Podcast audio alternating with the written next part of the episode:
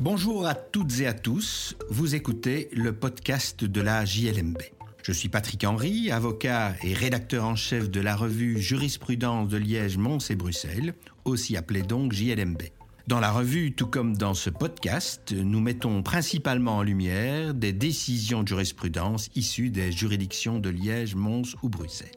Cette semaine, je vais vous parler de la répartition des charges entre compagnons qui se séparent. Ce sujet est traité par un arrêt de la Cour d'appel de Liège du 5 mars 2020 que nous publions dans le numéro 37 de l'année 2021. Pour le consulter, je vous invite à suivre le lien dans la description. L'affaire débute en 2002 lorsque Lisa et Charles nouent une relation affective. Quatre ans plus tard, en 2006, ils acquièrent ensemble un ancien moulin situé en région flamande pour un montant de 265 000 euros. Ils vont bénéficier d'un abattement fiscal qui est conditionné au fait qu'ils restent domiciliés dans l'immeuble pendant trois ans au moins. Pour faire cet achat, ils contractent un crédit de 300 000 euros pour une durée de 30 ans, remboursable en 360 mensualités. En 2008, juin 2008, Lisa va écrire à Charles qu'ils sont d'accord pour que celui-ci fasse un emprunt complémentaire de 25 000 euros, dont 15 000 euros seront affectés aux travaux et 10 000 euros affectés à l'achat d'un véhicule pour Charles. Deux mois plus tard, les parties se séparent.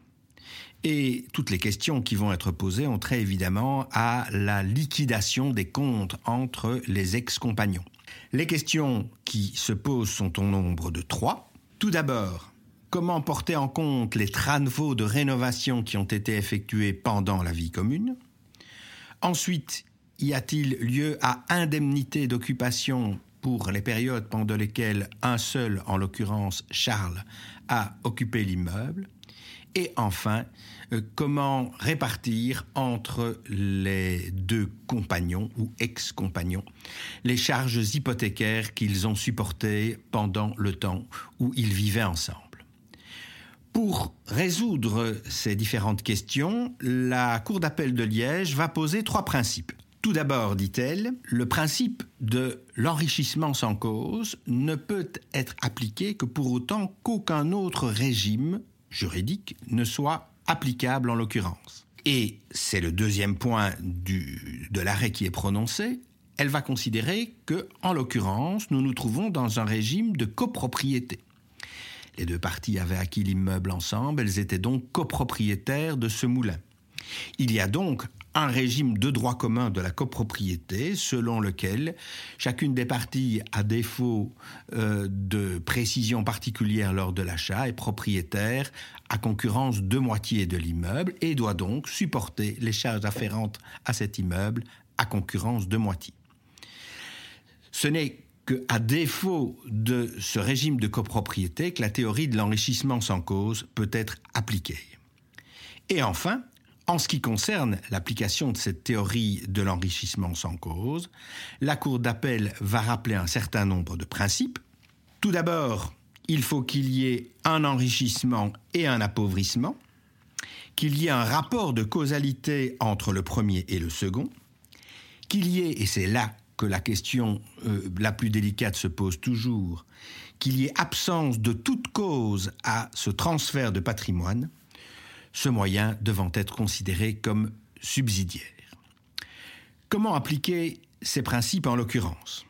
En ce qui concerne les travaux de rénovation, la Cour va émettre un certain nombre de considérations. La Cour pose donc en principe que chacun était tenu de la charge de ses travaux à concurrence de moitié. Il faut bien sûr essayer de déterminer qui a payé quoi, et à cet égard, Lisa démontre qu'elle a payé par son compte propre un certain nombre de travaux elle-même. Elle va donc avoir droit à une créance à concurrence de la moitié de ces travaux qu'elle a payés à la décharge complète de Charles. Deuxième question qui se pose, c'est celle de l'indemnité d'occupation. La question est un peu compliquée et obscurcie ici en fait parce que Charles est resté domicilié dans l'immeuble pendant un certain temps, mais dit-il sans y être réellement, il avait souhaité rester domicilié exclusivement pour que les deux parties ne perdent pas le bénéfice de l'abaissement fiscal dont ils avaient bénéficié de la région flamande. Il fallait donc que quelqu'un reste domicilié dans l'immeuble et c'est lui. La Cour va accepter de prendre en charge ces éléments et, aller, et va vérifier si effectivement Charles était bien présent pendant toute cette période. Il y a un certain nombre d'éléments de fait qui lui permettent de conclure qu'il l'a été pendant un certain temps, mais qu'il ne l'était pas en permanence. La Cour au passage rappelle que puisque c'est Lisa qui est demanderesse, c'est sur elle que reporte la charge de la preuve.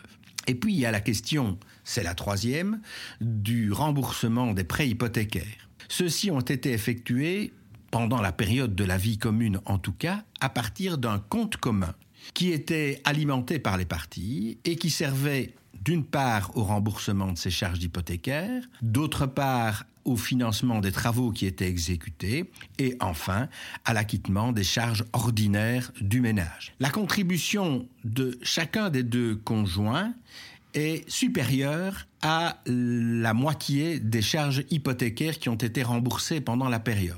Et donc chacun avait payé au moins la moitié, si ce n'est que pour le surplus, Lisa avait contribué à, concurrence de montants supérieurs. La Cour va considérer que, à partir du moment où les charges hypothécaires avaient été entièrement remboursées et que la contribution de chacun était au moins égale à la moitié de ces charges hypothécaires, le fait que Lisa puisse démontrer qu'elle avait versé un montant un peu supérieur sur ce compte commun, participant donc ainsi plus que Charles au financement de la vie commune, peut être assimilé à euh, une contribution volontaire aux charges du ménage en fonction des ressources de chacun et elle va donc considérer qu'il n'y a pas lieu pour cela à application de la théorie de l'enrichissement sans cause. Voilà les grands principes. Tout ça, évidemment, se traduira à la fin par un montant total qui devra être remboursé par Charles au bénéfice de Lisa. Mais euh, tout cela euh, tient du détail et je n'entre évidemment pas dans ces questions de compte.